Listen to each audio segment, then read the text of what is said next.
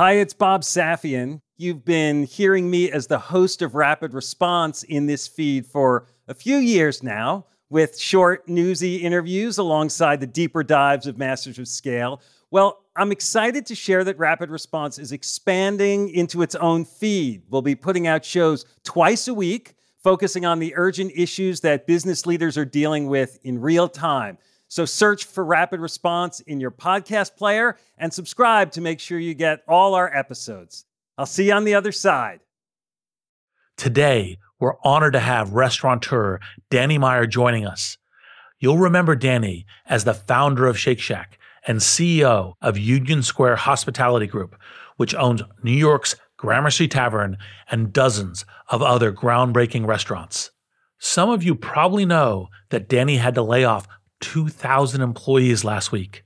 In this special episode, we have a chance to hear from Danny as he grapples with the impacts of the layoff and what comes next for his company and industry.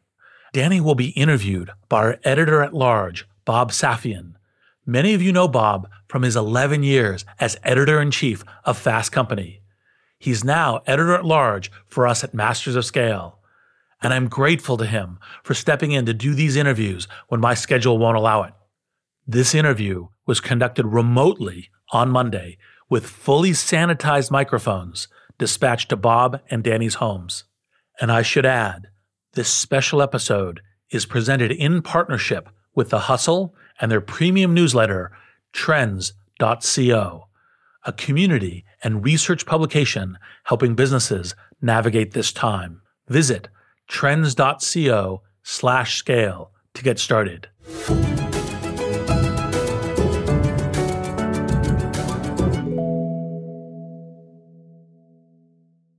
We'll start the show in a moment after a word from our premier brand partner, Capital One Business.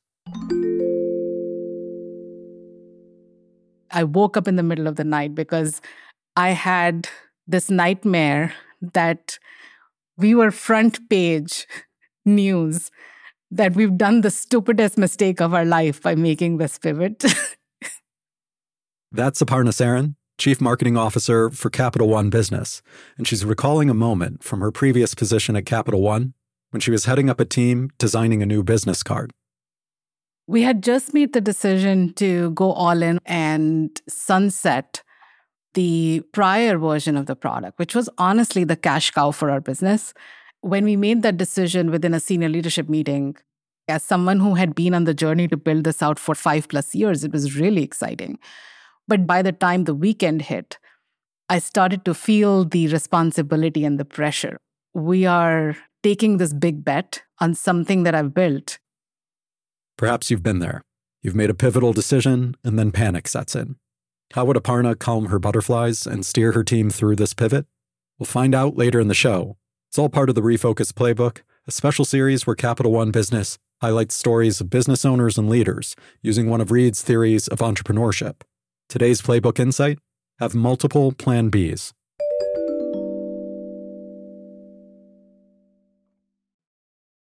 So let's just jump right in. You made a really difficult decision last week, just a few days ago. I just wanted to start by asking you to talk about it.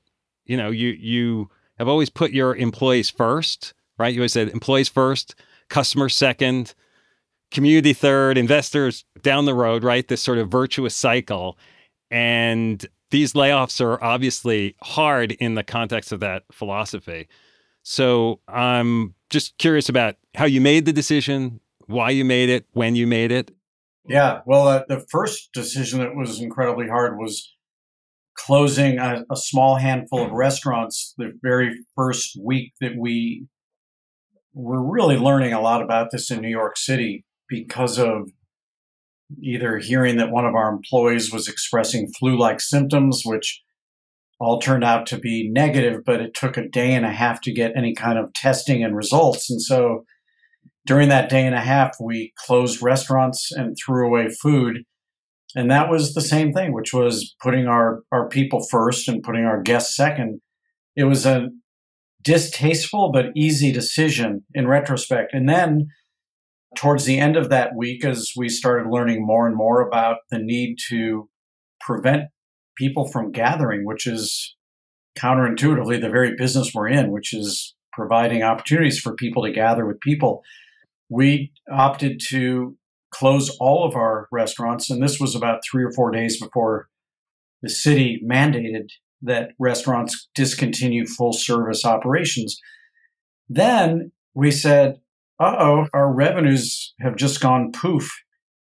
And now we're faced with this just terrible decision, which is how do you both put your people first and put your people out of business? How do you do that? And how do you how do you reconcile those two things? It just kind of forced us to stand back and say, because if your people come to work, it could be dangerous. B, there is no work. And C, the only way that there will be work for them when they come back is to have a company that is alive and kicking. And then finally, if people are laid off, there is something called unemployment insurance. There is something that we have, which is a very, very good health plan. We found as we did a run rate that we could afford to pay our share of people's health premiums through April 11th. And that date's going to come and go pretty quickly, but it was something. And then we said, all right, what else can we do? So we quickly created a 501c3 and we've been raising some pretty good funds so far by virtue of selling gift cards to anybody who wants to buy them. And we told our guests we will contribute 100% of all revenues to gift cards to our employee relief fund. So I'm fortunate to be able to say that I've never personally experienced a round of chemotherapy, but I know a lot of people who have. And what they've all said is that it's a very similar kind of awful choice, which is that in order to be alive, you have to almost kill yourself. I know that that sounds really, really extreme, but this is in a weird way a business version of chemotherapy. And we just really hope it works. Did you sort of thinking about this at home and come in one day and get your team around you and say, like, this is what I think we need to do? Or was this something where you weren't sure what to do? And how did the team come up with this this solution, this approach? I think the framework of enlightened hospitality, which is, as you said, is the prioritization of our stakeholders and really believing in this virtuous cycle has always been the framework that's helped me to get my head around and my heart around how to solve problems. And I think that when we talk about this virtuous cycle of putting our people first and our customers second, community third, suppliers fourth, and investors fifth, it is truly a cycle. If you break it anywhere, you've broken the whole thing. Because at the end of the day, the only way I know to really take great care of your employees is to make sure that over time they are growing both professionally and financially. And so if you don't have happy investors, all bets are off. But it's really about the inputs coming first. And I would say, especially when times are tough, any kind of economic crises, or it could be what do you do during a hurricane? It could be what do you do during a terrorist attack, as we had in 2001. That it's especially important to use that framework. So the framework helps, but I don't go into any meeting knowing the answers.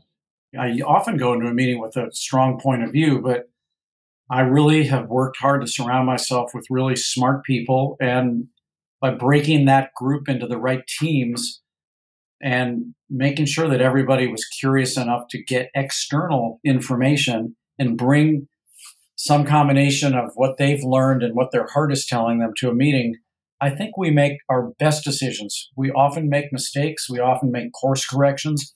Every single day of this crisis, we've honored the work we did yesterday and found all the ways we could have done it better, knowing what we know today. And this is especially a time, I think, for leaders to take it in, be decisive, be open, shift, be nimble, but never lose sight of your core values because the thing I know for sure, the only thing I know, is assuming that this thing is over one day. And I could not possibly believe more strongly that it will be over. I do not believe that this is the thing that's going to end the world.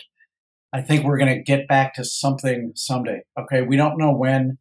We unfortunately don't know how many lives it'll take in the meantime. But if you believe that it's going to be over, then the thing I think is crucially important is to say, when you look back at how you behaved and who you were and who your organization was, you want to look back and say, we were true to ourselves and we didn't do things that our heart regrets. And so that, and I've had to make course corrections even there because sometimes my heart speaks up and my mind with today's information quashes what my heart felt. Can you give me an example of something that you started one way and went the other way? Because I think a lot of leaders are trying to manage this balance between patience, because things are moving so fast, and decisiveness, as you talk about, right? Like those both ends. Well, here's an example. When you're doing massive layoffs and you've never done them before, I mean, we've laid off people in the 35 years I've been in business. Of course we have, but my guess is that I don't think we've ever laid off more than three or four people at one time. This was 2,000 people last week. You want to approach that in a one size fits all manner because you go, how can you begin to make exceptions for anything? Mm-hmm. And we've been doing a lot of communicating with our team, both the people who have been retained, which is a very small number. As of today, it's 147 people out of what used to be, I think, closer to 2,200. So I think we actually laid off slightly more than 2,000 people. So you communicate as well as you can. And this is also bizarre because we are all forced to be far away from each other. So your heart says, I wouldn't lay off anybody without looking them in the eye on a one on one conversation. But you've got 2,000 people who cannot be together in the same room. How do you do that? And how do you manage to show authentic compassion for people via Zoom? I mean, thank goodness we have some way where we can see one another, but I can't have dialogues with everybody. You can't have 2,000 people having a dialogue and even their bosses can't have a hundred dialogues with people or whatever it may be.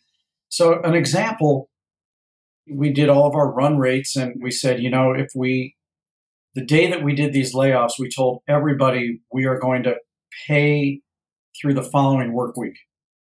And believe it or not, that costs a lot of money times that many people. And then furthermore, we said, and we're going to give everybody a PTO day. And if and when you come back to the company, which we certainly hope you will, all of your benefits will be in place as they were. All of your personal time off bank will be exactly where it was. And as I said earlier, we made a, another run rate decision and we said, let's absolutely pay our share of people's healthcare premiums through April 11th.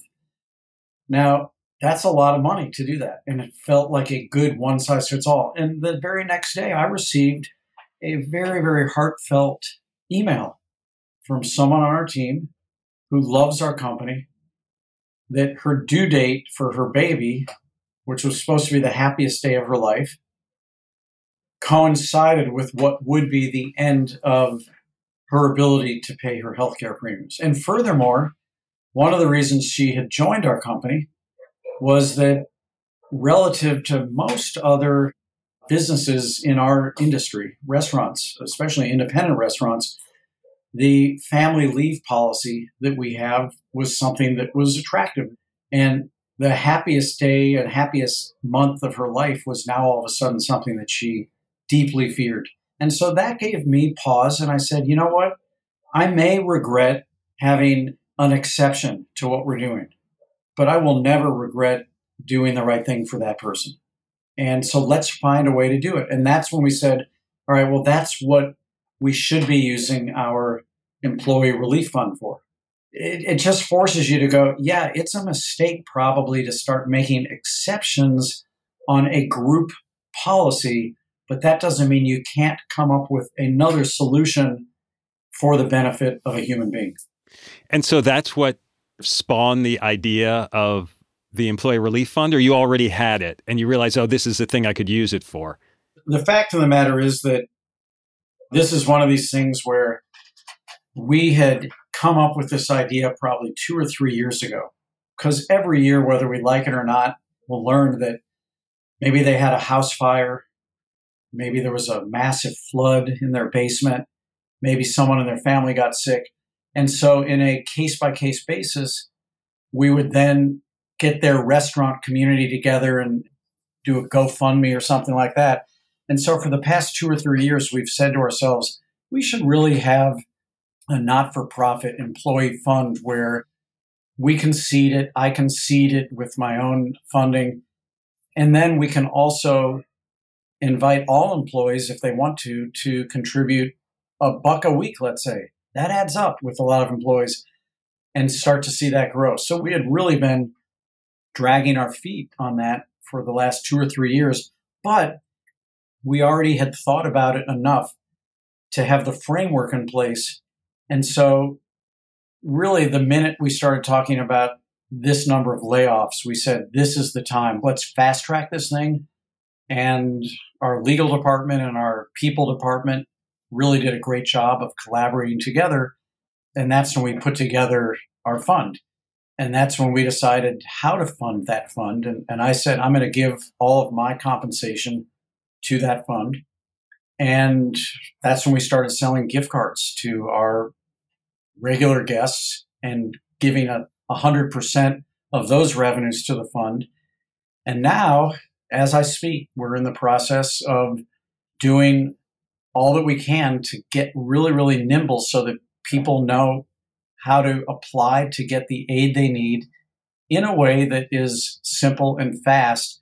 And yet, it's not easy because with 2,000 people, everybody needs something. And we want to make sure to do it in the fairest, quickest possible way. There's a board that we put together, which is a legal requirement.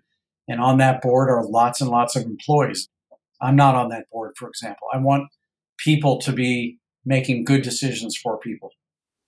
You know, I think there are some folks who, when the news first came out about all the layoffs, that some of the surprise was, well, Union Square Hospitality Group, it's so successful. And given the pressure that you felt and you needed to react to, what do you think the implications are for the hospitality industry overall? I mean, I know 2,000 people is a lot, but it's a small number relative to the number of people working in hospitality. Yeah, I think I think most people don't really understand the magnitude of our industry and they don't understand the way we do business. And so maybe I can just share a couple of those things. I think unlike the, let's say, the airline industry, where anybody who's listening to this right now can name all the major carriers in the United States. And you go, that's a big industry. Look how many people they move every day. What if I were to tell you that the restaurant industry is much harder to get your arms around because there's 660,000 restaurants, not five major carriers. And what if I were to tell you that we employ more people than the airline industry and we feed more people every day than the airline industry flies every single day and we buy more products and help more people pay rent. Now, if you want to unwind what I just told you, it blows my mind how inefficient our industry is because in order to produce the revenues we produce, it takes so many more human beings than, say, the tech industry. The tech industry can make a dollar with a tiny fraction of the number of people hired than it takes to run a restaurant. A restaurant is basically a manufacturing company with a sales room attached to it. The manufacturing plant is the kitchen, and the sales room is the dining room. And furthermore, we're in the real estate business and we're renting spaces mostly in locations you would never put a manufacturing plant. In fact, our real estate costs and our labor costs make us a very, very inefficient business. And yet, really one of the nation's most important employers. And that's why even a company like ours, and even the big chains, which you would say, well, that's a public company. They should have all the money in the world. Guess what? The economics of our business are such that if you have no revenues, you just can't keep the lights on. It takes those revenues to eke out what on a good day for most restaurants is a 10% margin. That's a good day. So now imagine restaurants that are on a 5% margin or a 3% margin. Once this crisis hit, revenues went poof, but you still have fixed costs. So even if you lay off 100% of your team, which is horrible because now how do we get back in business? And how do we know that the government is going to take care of the people who got laid off? What about your other obligations? The landlord didn't stop charging rent. The utility companies have not stopped charging for utilities. The bank has not stopped charging us for loans. Interestingly, literally at the 11th hour, when our big monthly sales tax bill came due for New York State, at the 11th hour, right as we were handing the check to the government, the government said, Governor Cuomo said, guess what? Good news, three month delay on paying that tax. But it's literally a day to day penny decision that companies are making. And I wish I could put it more clearly than this, but what we need to get to the end of this is money in the bank. And we're also going to need our talent. And so, this notion of laying off your talent in order to have money in the bank, something's got to give because that equation ultimately is not going to get us where we all need to get to. Do you have any clarity or insight about what the implications of all this are for Shake Shack? I mean, this is a business that you helped to found, obviously, and it's got all of the same kinds of financial dynamics that you describe for Union Square Hospitality. I think restaurants are restaurants. Shake Shack has an exceptional leadership team and is making the exact same kind of decisions that every other restaurant makes, uh, except that I would say that as a business that grew out of Union Square Hospitality Group before it became a separate public company, the value system is exactly the same. And, and Shake Shack is making decisions with the exact same stakeholder model. And Shake Shack has a strong balance sheet. And I trust that with some really tough decisions along the way, Shake Shack will prevail. And you got to stay both realistic and optimistic at the same time. Reality at this moment in time is not fun to contend with, but if you believe that you will be in business on the other end, then every decision you make starts to take on a slightly different framework. In other words, how does this decision today increase our odds not only of surviving, but of being in an even better position when this comes out? let's face it, there will be a number of businesses that don't come back after this. And I would say in our industry, perhaps the percentage will be greater than many, many other industries. Because once we lose a day of revenue, it's just gone. How can I say this? If I were about to buy a new car today and I go, now's not a great time to buy a new car. Well, when this is done, I'm probably going to buy a car. I'm probably going to buy that car. I'm not going to buy a car every four years, but the car manufacturer in a certain way or the car company is delaying revenues and profits. We just lose it. It's just gone. Yeah, if you don't have that dinner, you're not going to have dinner that that Tuesday night dinner three months from now. You're going to have that Tuesday night dinner. Yeah, not at my restaurant. You're not. You you may cook it from right. the grocery store or whatever. But we're just looking at the other side and saying, when this is done, we will have some opportunities if we're really smart to reverse some of the hardest things over the over the past 4 years have been recruiting great talent because unemployment has been so amazingly low it's been hard to recruit great talent. I'm actually looking forward to the day if we get to the other side and i'm being as humble as i can because you and i could be having a whole different talk someday which i would like not to have about how this didn't work. But if we're fortunate enough to get to the other side, I'd like to be in a position to hire even more people and really think positively about what did we learn in our industry that could make us an even more effective and efficient business model than we are right now? We'll be back in a moment after a word from our premier brand partner, Capital One Business. There was panic that set in that night because I didn't want to let people down. We're back with Aparna Saran of Capital One Business.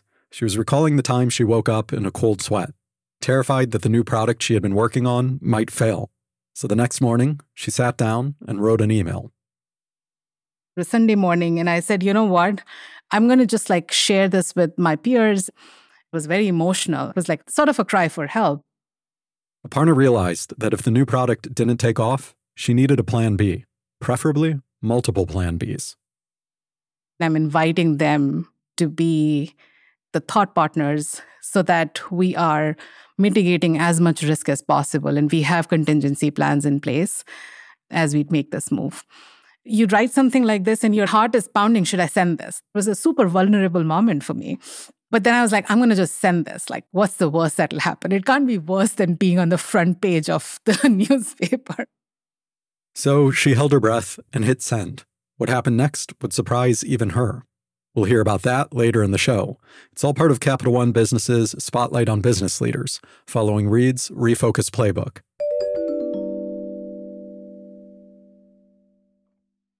You mentioned New York State Governor Cuomo deferring the payment of the taxes.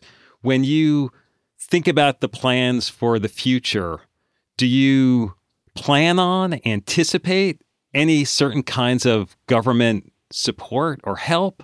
Do you think that should be there, or do you just have to make your plans, decisions based on that you're going to be on your own? Well, that's a great question. We're planning as if nothing will happen and hoping that a lot will happen. We're planning as if I think we're planning all kinds of different models. You and I don't know when this is going to be done. When are ballparks going to be safe to go to again. We're we're in a lot of ballparks. I don't know. When is it going to be safe to host your family reunion that you canceled because it didn't feel safe because Aunt Tilly is older than 65 years old, you know, whatever. We're planning models where life that our revenues don't regain their, their former levels till June, July, August, September, October and trying to ask ourselves if the government did nothing, where would we be? I'll say one thing. If the government doesn't take care of people, the people who've been laid off, the massive numbers of people, I'm hearing numbers that are in the millions, you know, my 2,000 people multiplied by not all of the 660,000 restaurants in America employ as many people as we do, but let's say on average they each employed only 50 people. You can do the math right there. It's yeah. It's a ton it's a of, of people. people. And so what I hope more than anything is that those people have a roof over their heads and food on their plate and they're healthy because we're going to need them back in the workforce. And if they're not well, all bets are off. And then as far as the businesses are concerned, I just wish that there were a way to freeze our cost structure exactly where it is. There's a couple ways to do it. Number one is reimburse us for everybody that stays on our payroll. Because if they're off our payroll, someone else is paying for them. I'd, I'd rather be paying them to do something productive than to have them not be able to work. Number two, I think if the government could freeze all of our other fixed costs during this time, so long as we commit to hiring people back and getting into business, that would really help a lot. When you were on Masters of Scale earlier, one of the conversation topics was about your dad and the experience you had of him going through bankruptcies. And I'm curious whether in this climate that occurs to you, whether the idea of bankruptcy, not necessarily for Union Square Hospitality Group, because obviously you're trying to avoid anything like that, but whether there's stigma around that that would be different, whether there are laws around that that would be different. I don't know if you've thought about, reflected on that experience at all. I haven't thought for a second about laws or stigma, but I, what I have thought about is my dad. And I've thought about how I've really worked hard over many, many years to try to learn from the good stuff he did and learn from some of the mistakes he made.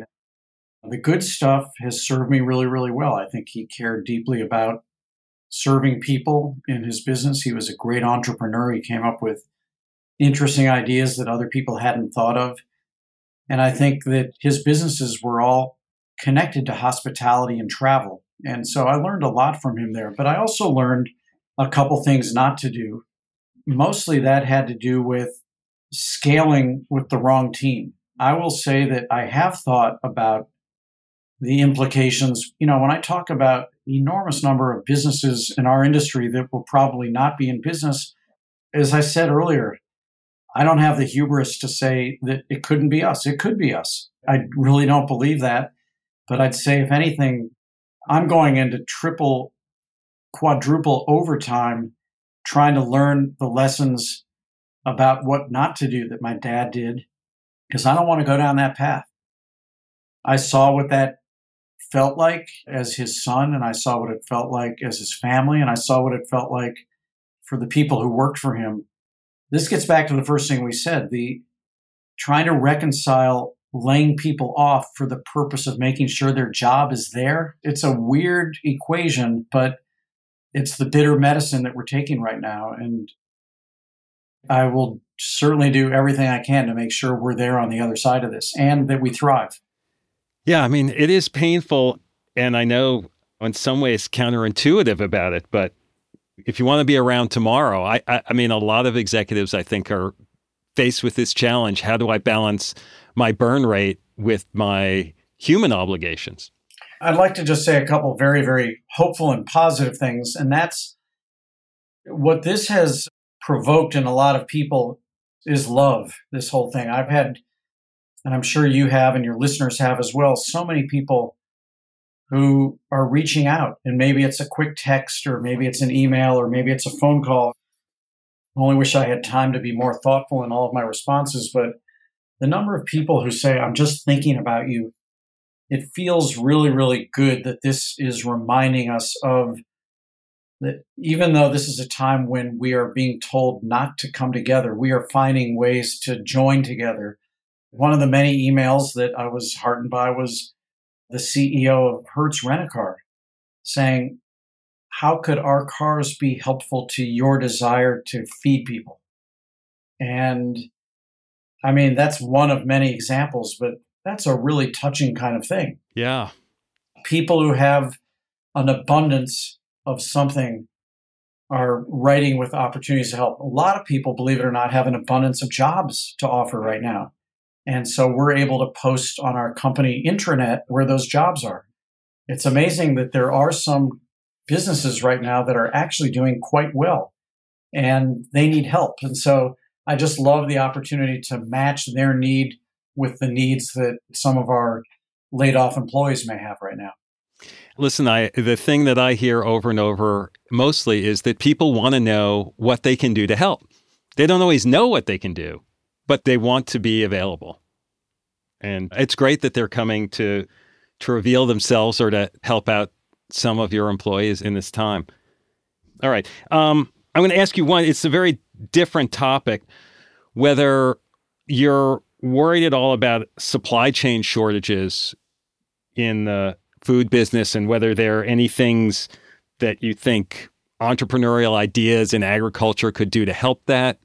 Well, I think to a degree we're concerned about a lot of our suppliers because while some of them are able to turn on a dime and whatever they're not selling to us, they might be selling to a grocery store or to an online grocer or something like that. But there's a lot of small artisans that are not selling nearly as much right now. The fishermen, for example, the dock to table fishermen who go out and fish for things just for our restaurants, they don't have contracts with Whole Foods, let's say. And so, yeah, I'm concerned about them. What I would love to do is to say this country was smart enough to beat the disease or the virus, and this country was smart enough to beat the economic mess that it, it caused. And so, in order to beat the virus, I think we all know that we have to change our behavior. in ways that we never thought we would, mostly having to do with people being with people. In order to get the economy jump started, I would take any day a sacrifice that said, my behavior changed about being with people, but my willingness to forego profits for however long this takes is exactly what I should be contributing to the economic recovery. The only thing is, I just don't think it'll help our economic recovery if I go out of business. And I'm speaking now for every business. So if we come out on the other side saying, okay, that was a crappy year for profits, but here we are, and we've got a workforce and we've got a business, that would be a great outcome. And that patience on the part of investors as well to recognize that just because things don't look good right now doesn't necessarily mean that that business is no longer worth supporting. Yeah, exactly right. It is clear how wrenching this decision and this time is for you. Have you heard back from specific employees about how they feel about this? Do they get the sort of difficult trade off that you're trying to work through? I think so. I've had a small handful of people have actually written me and say, which kind of blew my mind, I'm actually concerned about you, Danny. And it's like, no, this is what I'm here to do. And this is a moment for leadership for sure. I miss our team. That's my overwhelming and prevailing feeling. Most of us who felt a calling to this business did so because we like being with people and we like doing things that make people feel better. And so I can't wait to be able to. There will be a day, and I cannot wait for it, where the email goes out saying, We need you. Come back. Please. Cannot wait for that. Well, I can't wait for it either. Danny and I, I can't wait to be back eating at your restaurant. So thank you. And now, a final word from our brand partner, Capital One Business. Throughout the day, text messages and emails kept pouring in. Whatever you need, just let us know. We're back one more time with Aparna Saran of Capital One Business. She was telling us about a Sunday morning email she fired off in a moment of panic. Minutes later, her inbox was overflowing, and the support she found wasn't just emotional, it was practical. We talked about detailed contingency plans and we created our go to market strategy before we are in full rollout mode, we had stage gates so that we could test and quickly learn and iterate. And within a matter of like six months, as we were rolling things out channel by channel, those stage gates would allow us to pivot if we saw something that we didn't like. That day, Aparna learned a lesson that stayed with her. Having multiple plan Bs doesn't just expand your options, it gives you new opportunities. The best way to pivot is actually open doors for thoughtful conversations because humility in knowing that you actually don't know everything, as well as the empathy in knowing that disruption is always drastic and abrupt, helps you go through that pivot with other people in a very different way. Capital One Business is proud to support entrepreneurs and leaders working to scale their impact, from Fortune 500s to first time business owners. For more resources to help drive your business forward, visit CapitalOne.com slash business hub. That's CapitalOne.com slash business hub. Masters of Scale Rapid Response is a Wait What original. The show is recorded remotely using sanitized audio gear. It's hosted by me, Bob Safian, Masters of Scale's editor at large, and Masters of Scale host Reid Hoffman. Our executive producers are June Cohen and Deron Triff. Our supervising producer is Jay Punjabi. Our producer is Jordan McLeod. Scripts by Christina Gonzalez. Original music and sound design by Ryan Holladay and Daniel Nissenbaum. Audio editing by Keith J. Nelson and Lena Sillison. Mixing and mastering by Brian Pugh. Special thanks to Emily McManus, Sarah Sandman, Adam Heiner, Kelsey Capitano, Tim Cronin, Charlie Manessis, and Saida Sapieva. Visit mastersofscale.com slash rapid response to find the transcript for this episode and be sure to subscribe to our email newsletter.